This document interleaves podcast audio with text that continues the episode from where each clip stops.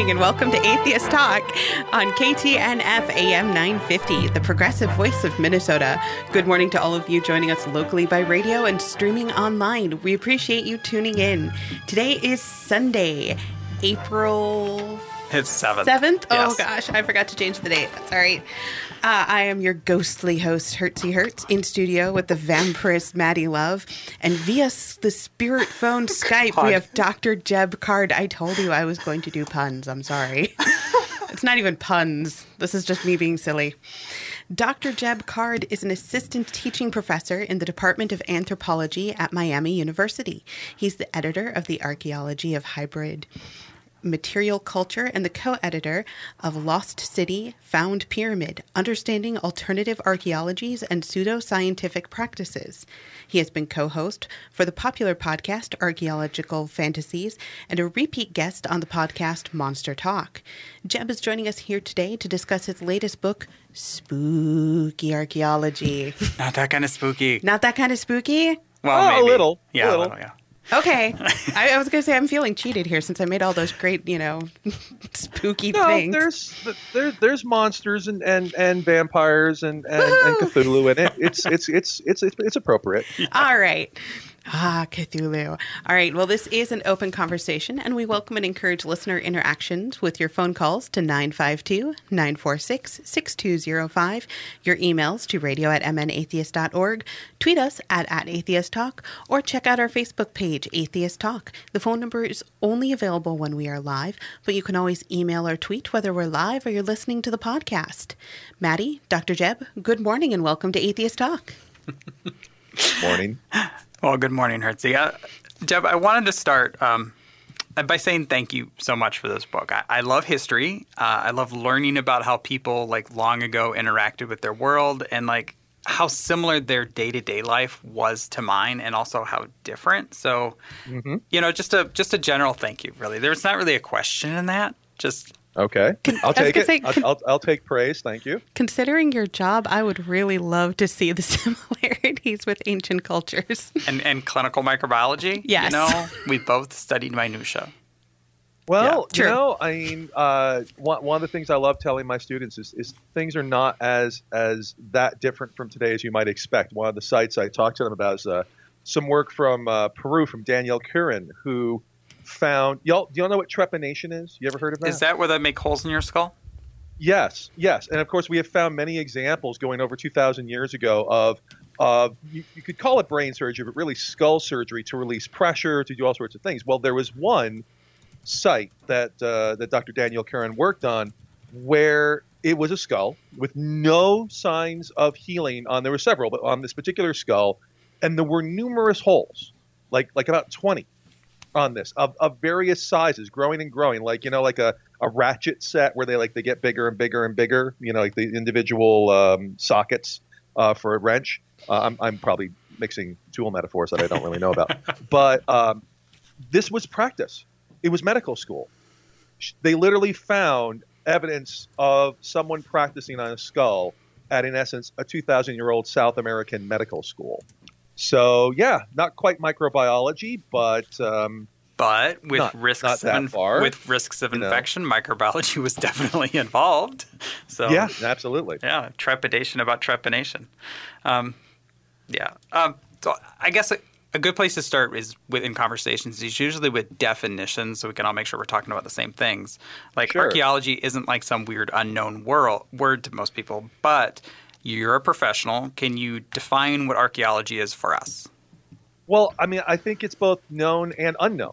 So if you were to go to, uh, I mean, we could probably look up a dictionary, but you go to a dictionary or an uh, encyclopedia entry, or if you asked someone who either is in archaeology or who you know is knows enough about how it's done by professionals, they would say something like. Uh, Archaeology is the study of the material culture of past people in order to understand their lives, with material culture being the things that we make and modify. One could gloss that a little more easily and say it's going through dead people's trash to spy on them, which is somewhat easier than going through live people's trash to spy on them, uh, depending on your jurisdiction. Now, that's legitimate archaeology in terms of a definition. Like, oh, I look at the leftover remains of that we leave on the landscape, the physical clues, everything from broken bits of pottery and t- stone tools and fragments to the trade of metals to uh, oh how they built this architecture and big pyramids and ritual practices like burials and so on. And it can also expand and include things like um,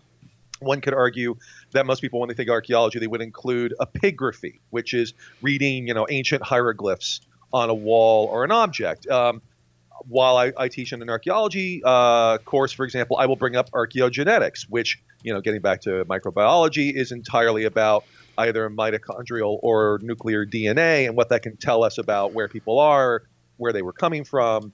You know, there's archaeochemistry. So there's lot. There's tons of ways. It's not just trash, but material residue that tells us about past societies and peoples. And some even argue studying material culture today falls into archaeology. You know, if you're trying to understand people through the things they make.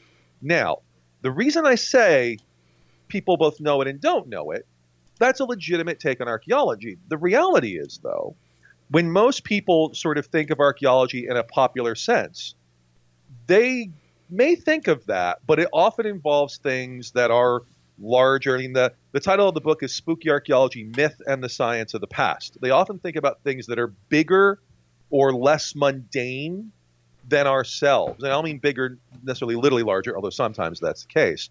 Um, but things that are are more than human. And I think that's actually a place where a lot of professionals fall down when talking to uh, a larger audience. Is it like, well, this thing is really important, and it's you know here, but that is not necessarily how people see it. There's you know if you if you look at you know name a movie or a game or a television show that talks about archaeology, tell me the chances it doesn't either involve murder or the supernatural or both. Yeah, they, you know, all the ones and, and there's reasons for too. that. That's not just bad media. There's reasons for that. Yeah. So um, that's just so when you're talking about like the difference between the major and the mundane, and so are you saying like that when you're studying or when archaeologists are studying things, things that are that I would maybe as an outsider, as a layperson, would consider mundane. You guys are like looking at going, no, but this explains a lot. Don't you understand? Yes. Yeah. So you know, we could look at you know. So for example, uh, I'll, I'll, I'll give you an example, and then I'll talk about uh, maybe I think why there's a disjunct for a lot of folks. Um, you know, my my dissertation research was not on this topic, as my advisor was like, "No, you're not doing that." Um, no, it wasn't just that. But uh, I, I, went and worked on the first Spanish settlement in El Salvador. You know, where the majority of people were not Spaniards. You know, this is during the Spanish conquest of Central America. This is a couple of years after the the Spanish conquest of what's known as the Aztec Empire, the Triple Alliance. Uh, and so this is in Central America. And I studied 45,000 little bits of pottery. But from that, uh, we were able to determine not just oh this is where people were doing their cooking, this is where they were doing their their you know this is where tax um, tribute was being stored, and oh and these people may have come from somewhere else. But even things like oh look, the the temper, the stuff in this pottery here is slightly different than over here, or the treatment of the surface, and that changes through the stratigraphic column from the bottom of the hole to the top of the hole, and it's probably over two generations because I also compared this to pottery in Spain and Italy in form, which gave us a tighter chronology, and the fact that it changes is probably due to the fact that it's a second generation of potters and their culture is changing in this colonial context because they're all, you know, all of a sudden I'm, I'm answering social questions which are important out of out of little bits of broken plates that people threw away. You know, that's mundane, but of course we can tease all kinds of stuff out of that you know and that's just that's not even using chemical analysis. That's not you know looking at genetics. You know, we can tease tons and tons of information out of little bits of clues. You know the, the csi comparison is not inapt. Uh, the detective comparison is not inapt. But again if you ask people about archaeology is that what they talk about? Like oh well yes i read this thing about these little broken bits of pottery and it was fascinating about social life.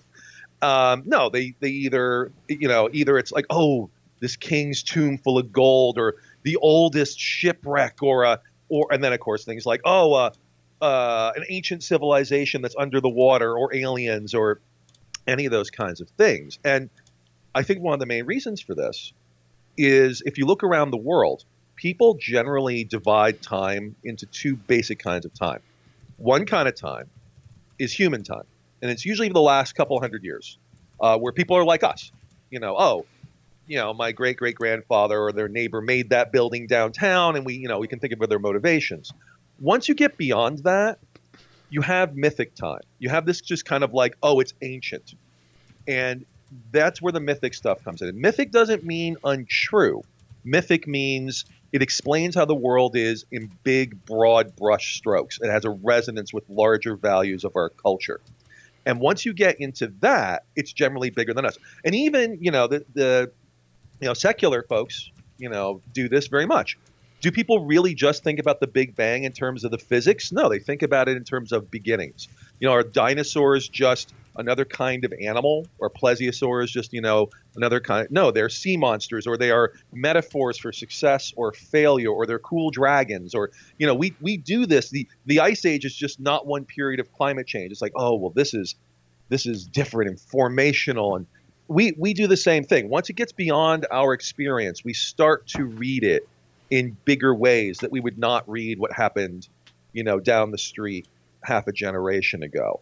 And I think because the job of archaeology, real professional archaeology, is to, in essence, map all of time as human time, like to make it, oh, we learned what these people like were like, and they're like us, but a little different. All right, um, we're gonna actually because that's to... our job. We forget that. hey, Jeb, we're gonna have to cut you off for just a moment. We're gonna run into sure. a commercial break here. Oh yes, sure. but please stay with us through the break. We'll return to Atheist Talk with Maddie and Dr. Jeb Card regarding their ghastly tales of spooky archaeology.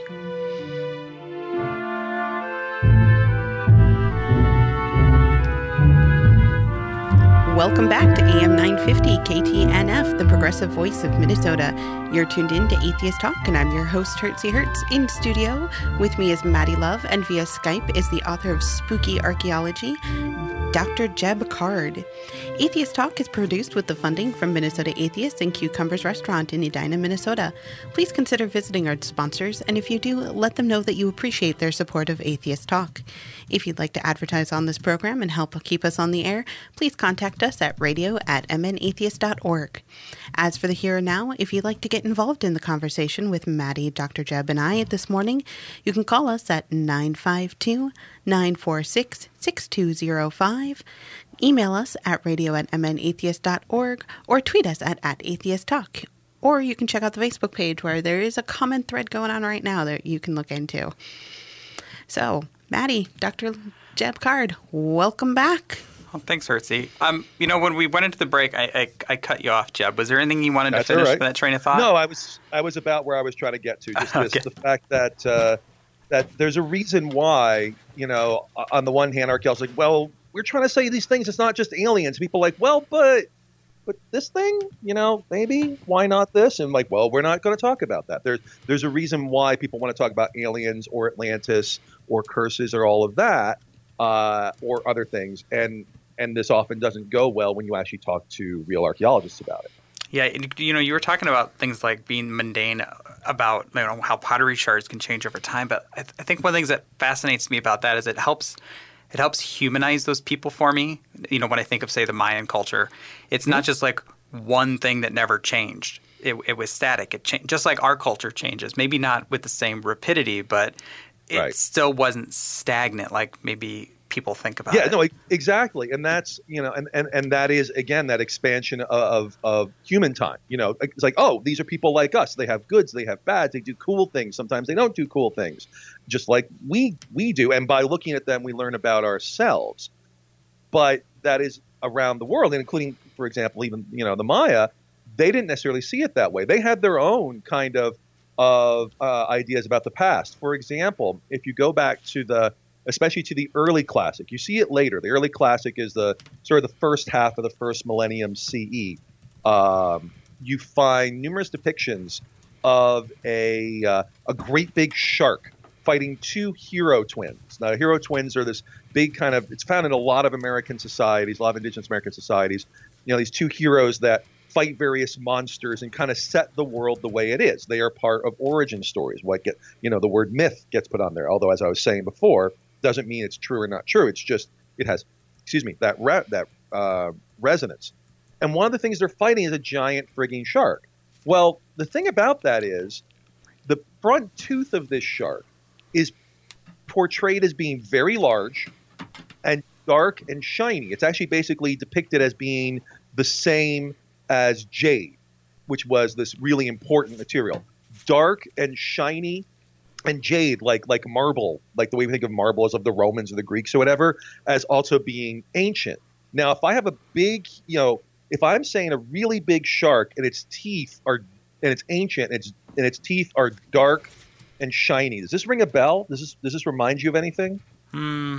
No, I'm sorry. uh, megalodon. Oh, oh gosh. Yeah. Actually, and we find we find megalodon teeth in ritual caches as well as, uh, next to uh, modern shark teeth in Mesoamerica, in the Maya region, in the Olmec region. They were finding these friggin' teeth and going, well, there must have been a big, huge shark. And they have a story about the hero twins getting rid of it and putting the world to rights. Wow. Well, I mean, not that yeah. Megalodon has gone extinct or anything; it's still around. Um, that was yeah, sarcasm. About that. Yeah, I was no. going to say I have a slight healthy fear of, of shark. I mean, very slight in the healthy part, but fear of megalodon shark attacks. See, honestly, I'm down with the megalodon because you know if, if you're to get you know bitten by a shark, it's like well, that's just to happen. Like just you're done. You know, it's like oh, it's going to take my leg off. You know, if you're attacked by some other kind of thing. Which of course, shark attacks are incredibly rare. We kill far, far, far more sharks, um, which we shouldn't. But you know, if you if this were to happen, it's like oh my god, my, my femoral artery. It's like versus oh, I'm just I'm inside of a shark between its teeth. like this is this is just done now. So I don't know. I kind of I find megalodon mildly reassuring as shark attacks might go. Besides, I mean, you're going to get killed by something. Get killed by megalodon. It's kind of awesome way to go. so the full title of your book, um, Spooky Archaeology, says the myth and science of the past. What what exactly does that mean?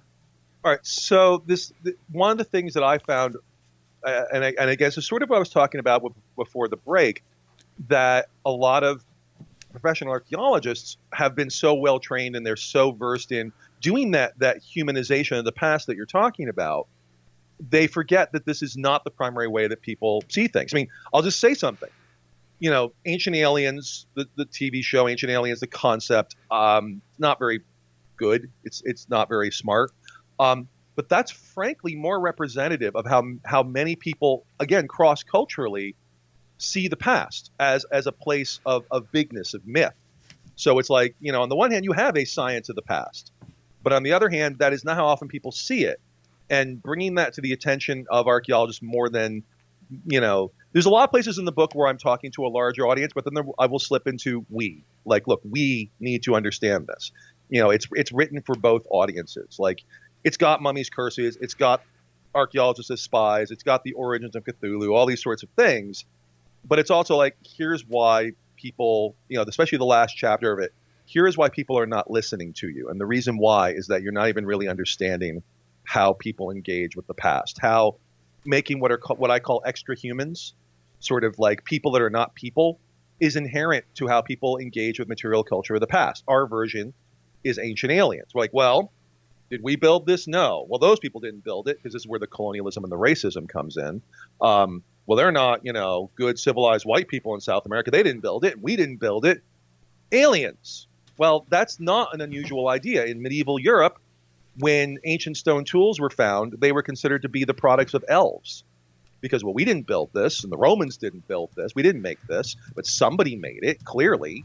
And so it's elves that shot things from the woods at you. Uh, in the Middle East, it was jinn and is jinn and, and, and is aliens today, but it's jinn in the Middle East, uh, genies like that built this ancient thing. Oh, the pharaoh totally built the pyramids. You you is a folk concept you see in some places. He controlled many jinn to do it. In the Maya region, you had Alu Sho, basically very similar to the sort of the the elves of Europe. So this the way that archaeologists approach the past is awesome, and it is a minority perspective. So we've only got like a minute left, but I wanted mm-hmm. to move on. Like you mentioned in the opening chapter of the book that you don't the book isn't a debunking book. And we don't have much time for the break, but can you explain sure. what you meant by that? Well, so I mean there's some really there's there we have done some solid work and go, you know, people are like, "Oh, well these relics are actually Roman or this stone structure in New England is really Celtic." It's like, "Well, like no, that's that's not what no that's not this we have plenty of reasons why this is a colonial thing or this is an indigenous thing or this is a hoax And that work absolutely needs to be done. And I've been involved in that kind of work. But I think in order to understand why those kinds of claims get made, we need to look at the bigger picture. We need to look at sort of where these ideas come from and why they are so popular. And that's more what I'm interested in doing here. Fantastic. Um, so when we get back, I wanted to, to talk about a little bit about have you explained how difficult it is for you to watch maybe some popular science channels in the History Channel? But uh, yeah, well, I definitely would like to talk about pop culture. We can do that. Yeah. All right, we'll return right after the break with Maddie Love and Dr. Jeb, author of Spooky Archaeology. Please stay with us. I'm Hertzie Hertz, and you're listening to Atheist Talk on KTNF AM 950. Thank you for tuning in to Atheist Talk on AM 950 KTNF. I'm your host, Hertzie Hertz, and we're having what I would classify as a fascinating conversation with Maddie Love and Dr. Jeb Card. If you'd like to get involved in the conversation with Maddie, Dr. Jeb, and I this morning, you can call us at 952 946 6205. Email us at radio at mnatheist.org. Tweet us at, at or check out the Facebook page where also the Minnesota Atheist Group also has a link and a comments section. But before we continue the conversation, a little bit more housekeeping to attend to. I want to note our group of dedicated volunteers like Maddie and the generous donations of you, our listeners. You help keep Atheist Talk on the air and in podcast form. I'd also like to note our donors of the week, which is the people who were at the Flying Spaghetti Monster last week, which also was me, which was so much fun. You just thank yourself. Well, I mean, I'm just teasing. Go on. I, I, I, I tossed a few bucks in.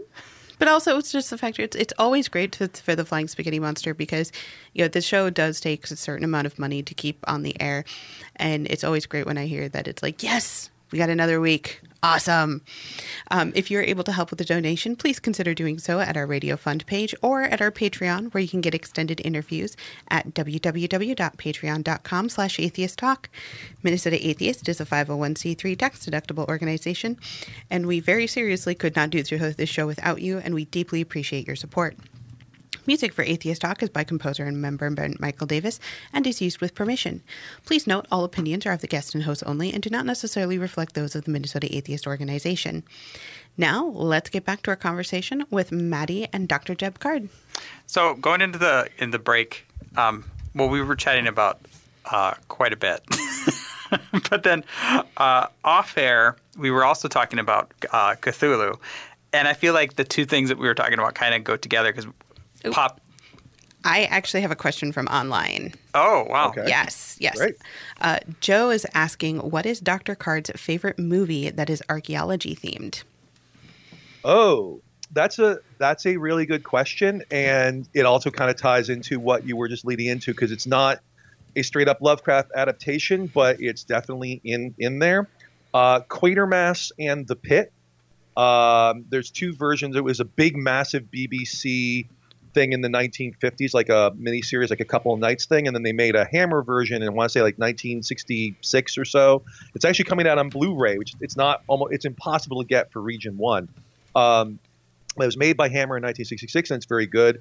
Uh, about an archaeological dig, which turns out is inspired by an actual archaeological dig in London in the 1950s, in the city of London, where they accidentally found during tube excavations uh, a secret Roman temple in the center of London to to the the secretive god Mithras. So this inspires this movie where they're digging, they're digging a, um, a tube extension, and they find something in a place called Hobbs Lane. And to get into all of it and spoil it, I don't. I just want to put it out there. It involves devils. It involves aliens. It involves the nature of humanity and it involves archaeology, and it's a it's a classic. I highly recommend it. I, I guarantee be... your listeners have probably seen something that's been at least somewhat influenced by it. Quatermass oh. in the Pit, also known as Five Million Years to Earth, which was the American release title. I am so looking this up later. yeah, it's coming out I think in May on Blu-ray for Region One, so you could get it. Well, and to be honest, like I had never before picking up this book because I apparently completely had a brain fart on the Monster Talk episode you guys did. I didn't equate Cthulhu with actual archaeology. Neither did I technically, because I knew that that yeah. H.P. Lovecraft wasn't influenced by Poe, but that was about. And I listened it. to an entire episode on Monster Talk. See, well, I at least so don't early, have. I at least have the excuse where I didn't have that. his early work is, is Poe influence and and several other authors. There's quite a few, and I mean his very first story is literally about like well his first one he publishes, uh, Dagon, is about um, an island, kind of a prototype of the later Cthulhu story called Cthulhu, where a traveler is on um, an island that has risen and there are inhuman carvings on giant sky flung monoliths and, and all sorts of things. Uh, but a lot of his early stories are not that arch. They have elements of archaeology. They have elements of a mythic past. His quote unquote dreamland story, quite a few seem to actually be kind of in the past, like the Cats of Ulthar and all of that. But all of that changes in 1923 when he reads a book by one of the pioneering scientific Egyptologists, Margaret Murray of University College London, called The Witch Cult in Western Europe. It's a long story uh, in, including involving an unsolved murder, which I went and looked at the original files from Scotland Yard, which was awesome. But um, she in 1921 writes a book that basically is the most complete version of what gets known as the old religion idea the idea that the witch trials of the 16th and 17th century were not people just victimizing their neighbors and you know setting them on fire to take their land and whatnot but was actually an ancient religion that had been demonized and turned into, into Satanism. And generally, historians and archaeologists do not. There's a lot of interesting archaeology of witchcraft and of magic, but they generally don't support that today. Um, but Lovecraft reads that in 1921, and he absolutely finds it to be cutting edge anthropology, which quite a few people at the time did. After he reads this by this archaeologist, his stories start to become much more archaeological. They become much less dreamy and more set like in actual places with actual dates with universities rather than it's a traveler. Now it's like Professor Angell from you know Brown University, and it's in this place at this time. It starts to become much more solidified. And in his notes that become the Call of Cthulhu, he literally calls the Cthulhu what becomes a Cthulhu cult the witch cult, and he went on and on about it in his letters to friends like Robert E. Howard, the creator of Conan the Barbarian. Uh, that is a major archaeological thing. If you think about the story, The Call of Cthulhu, which creates the entire Cthulhu mythos, I mean, there's a reason it's called that. There's a reason why it's a classic story. Never mind that Lovecraft is a giant friggin' racist, and that does, unfortunately, inform parts of that story. But there's a reason this thing is famous, and it's the notes of a dead anthropologist going through his dead archaeologist who's been killed by a cult, spoilers, uh, uncle. Uh, and there's another dead archaeologist in there, and it's all about archaeologists an archaeological meeting, a good chunk of it. They find ancient ruins. I mean, this is what the whole thing is about. And that story is written from August 1925 to August 1926, and it is primarily set in early 1925, basically February to April 1925. I went back and looked at every New York Times article about archaeologists written during Lovecraft's adult life there is a giant spike in stories at that exact time about dead archaeologists, and not just obituaries, but like articles, and also about sunken continents. And the sunken continents is because the New York Times had, which is another part of the story, the New York Times had partnered with a guy, uh, Byron Khun de Prorok, who was all about like basically going around. It's kind of like the sort of History Channel guy of the day or Travel Channel going around and you know sort of making stuff up in North Africa. But the dead archaeologist part comes from the fact that the biggest archaeology story of the 20th century had just happened. King Tut, Tutankhamun, is discovered, his tomb, in November 1922, and it's pretty much front page news every day, 1923 19, and into 1924. And it took about a year, and then the media were like, huh, that sells. And so the narrative of how archaeology was covered in the public changed right at the moment that Lovecraft writes this story. There is never another time in his life when the media is most like this. And I think it's a huge influence on him. I think there's a couple of influences. But he we know he clipped newspaper clippings and used them as inspiration. So this this makes a lot of sense. There's there's more to it than that, but uh, that's a, a, key argument uh, that I do make uh, in the book uh, is that Cthulhu is in essence King Tut. That's just so fascinating how like how pop culture and actual archaeology can you know, becomes so intertwined to the place point where like you know now almost 100 years later because it's yeah almost 100 years now later it's it it it feels like like it's just a myth now the entire thing yeah everything yeah. from oh, yeah. king tut and, and, through cthulhu like there's no way that i without like a professional like you explaining it to me there's no way that i could try to unravel that Well, and it's even hard for professionals. I've seen people make certain. I'm not going to get into the specifics, but make arguments about this sort of stuff where they're they're kind of backtracking. You know, they're sort of you know what we call retconning, and you know, in fandom and all that. We're like, oh well, that's like this. Is like, no, that didn't happen yet. You know, like you've got to really get, you know, just as you when you dig up potsherds in, a, in the ground, you got to be very detailed on your records. It's the same sort of thing.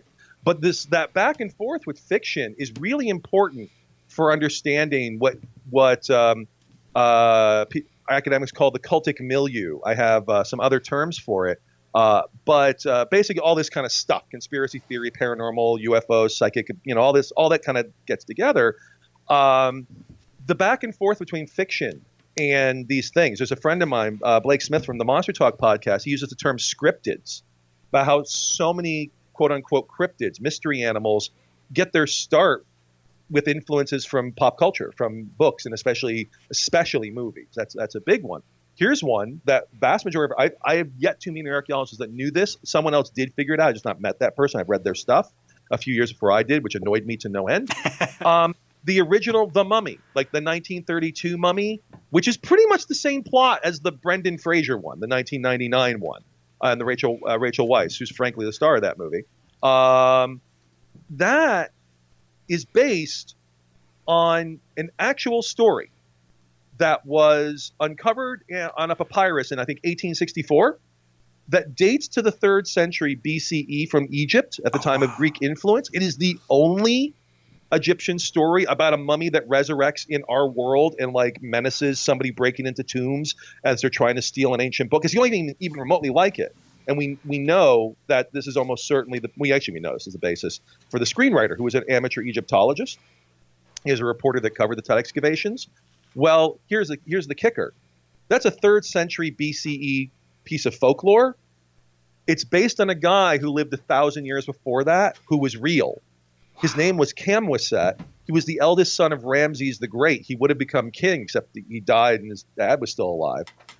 He was the high priest of the land, and he went around as part of his job because he was fascinated by this, collecting ancient magical inscriptions and restoring old pyramids and tombs, which I'm pretty sure if you're going in the ground and writing down inscriptions no one has seen and then restoring these sites, that makes him the world's first archaeologist, and he is the inspiration for the story of the mummy. And like, ask colleagues of mine, they're like, they don't know this.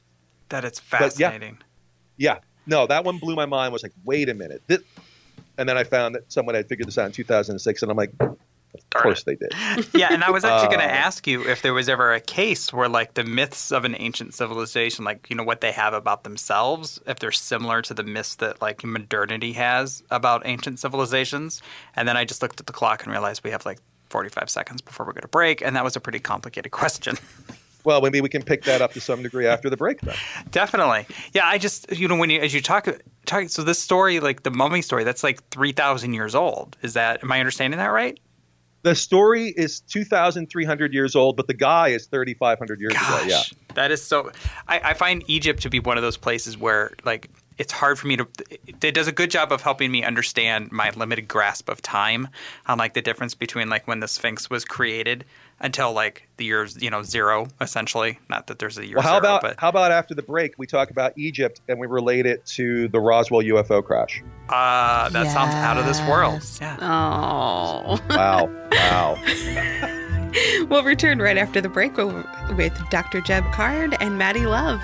Please stay with us. I'm Hertzie Hertz. You're listening to Atheist Talk on KTNF AM 950. Welcome back to AM 950 KTNF, the progressive voice of Minnesota. You're tuned in to Atheist Talk. I'm your host, Hertzie Hertz, here in studio with the wonderful Maddie Love and on Skype with Jeb Card. Dr. Jeb Card, sorry. This is our final segment with Maddie and Je- Dr. Jeb Card. If you're curious about Minnesota Atheists, you can check out the Minnesota Atheist website, which actually has been should the new website should be released today? Like if I go on here right now, you Yeah. keep talking. Let's- I'll keep talking. You Yeah. double check.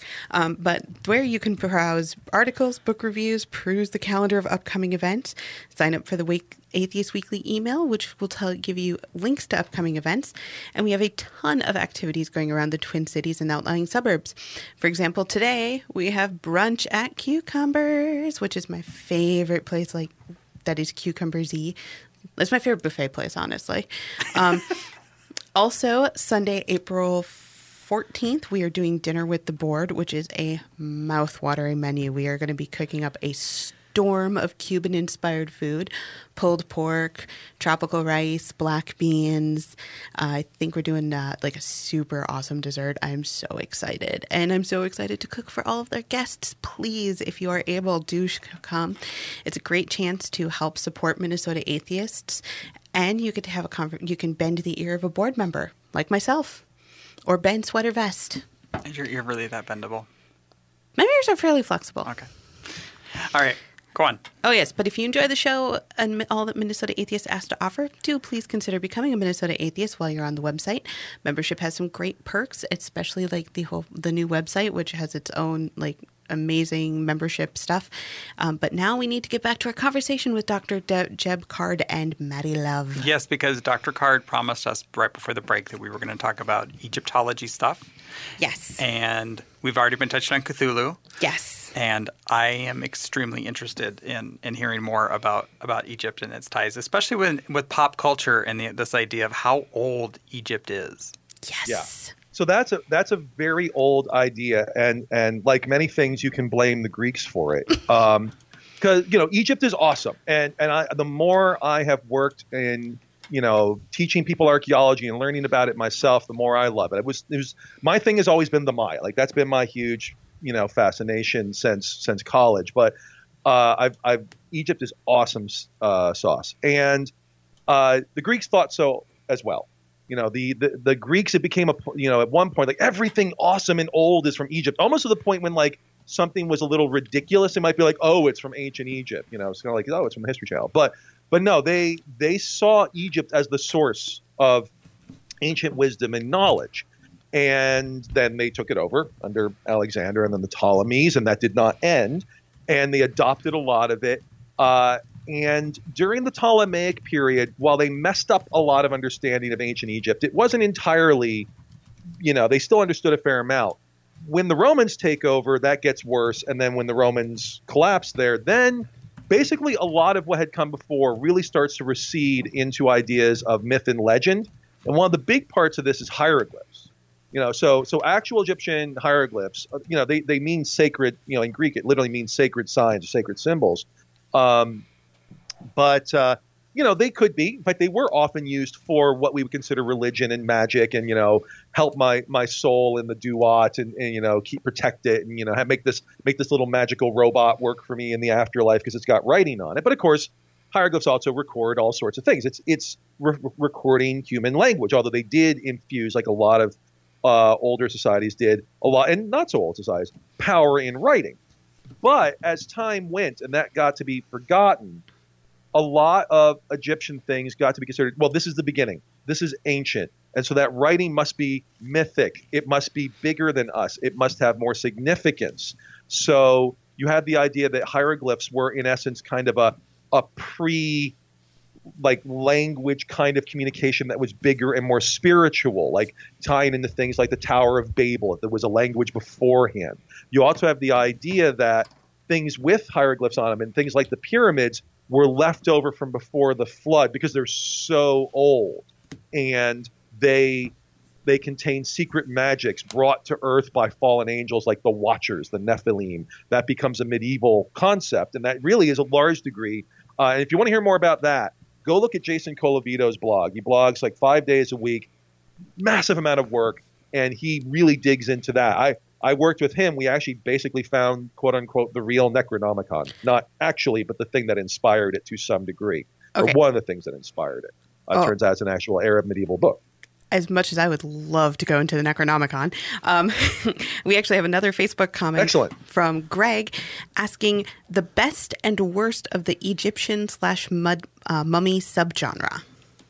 Ah, Okay. Um, I mean, I like the 1999, the the Rachel Weisz, Brendan Fraser one, uh, or and his uh, um, Arlu uh, Vosloo Arlu. I forget the name of the guy who does the Mummy. He's actually part of the reason that movie works so well. That's a fun popcorn kind of D and D fight skeletons, read evil books kind of movie. I actually like the um, sequel a little better. What's that? I like the sequel better. The sequel, I don't like it as much, but it's uh, there's just a lot of really junky CGI in it for me, but it's not oh. bad. Okay. The okay. The China one doesn't do as no, well. I like no. what they tried to do, but it just didn't work. No. Um, the 1932, the original Mummy, is also really good. Very different. The plot is basically the same, but it's far less actiony, far more moody. That's excellent. I have had to watch a bunch of the Mummy movies that came after the first 1932 Mummy, and they're just awful. Like my, my favorite is they make several that have similar. They're not the same characters from the original Karloff one, but they are they're they're the same characters from the sequels, and they're set over like 40 years, and they age the actors, but they don't age anything else. So like all the material culture, all the stuff is basically like 1935 to 1945, but it's like 50 years, and you're like, wait, don't I, am what is what is happening here? At least in good um, sci-fi, they at least try to to predict what kind of technology. Oftentimes they're wrong, but yeah, they at least give it no, a shot. Just, they, these were cheap. These were super cheap. These were just like you know, uh, and, like one set in Louisiana, one set in, or I think it is one set in Massachusetts. It's it's just weird. So um, what about? I saw the Tom Cruise one, the 2017 one. Oh, I haven't seen that one. It's interesting. it's not good. It's interesting. You sound very Minnesotan right there. Yeah. um, what? So, what about Abbott and Costello meet the Mummy? I I saw one of them as a kid. Um, I've not visited into them. I, I had limits, and I'm like, I think I can safely leave this one out of the book. Fair. Do you ever? This is a more serious question. Not that the other one wasn't a fantastic question, no, Craig. No. I'm sorry, but do you ever have students that become interested in archaeology because of their experience of pseudoscience when they're younger? Yeah, I mean, I mean, honestly, I mean, I've been interested in this kind of stuff when I from when I was a kid. Not so much the pseudo archaeology or alternative archaeology, but you know, other kinds of cultic milieu stuff like UFOs and whatnot. Very much got me interested in a lot of things, and then you know, I had to grapple with wait, wait, there's not this is not oh and then i decide to study it. No i absolutely do run into people. I run into professionals uh, who who also uh, have that kind of in their background. I will say though and this is a longer answer i don't think we have time for i think that has changed uh, because of the nature of both our media and our society and the polarization therein. I think it was a lot easier to start there and end up with real kind of science more than it is now. I think it's a lot easier to just stay there. And uh, I got to cut you off because that is actually our show for the week. Thank you for tuning in to Atheist Talk. We'd love for you to join us again next Sunday. Yes, thank you, Dr. Jeb. Thank you, Maddie Love. Have a great day.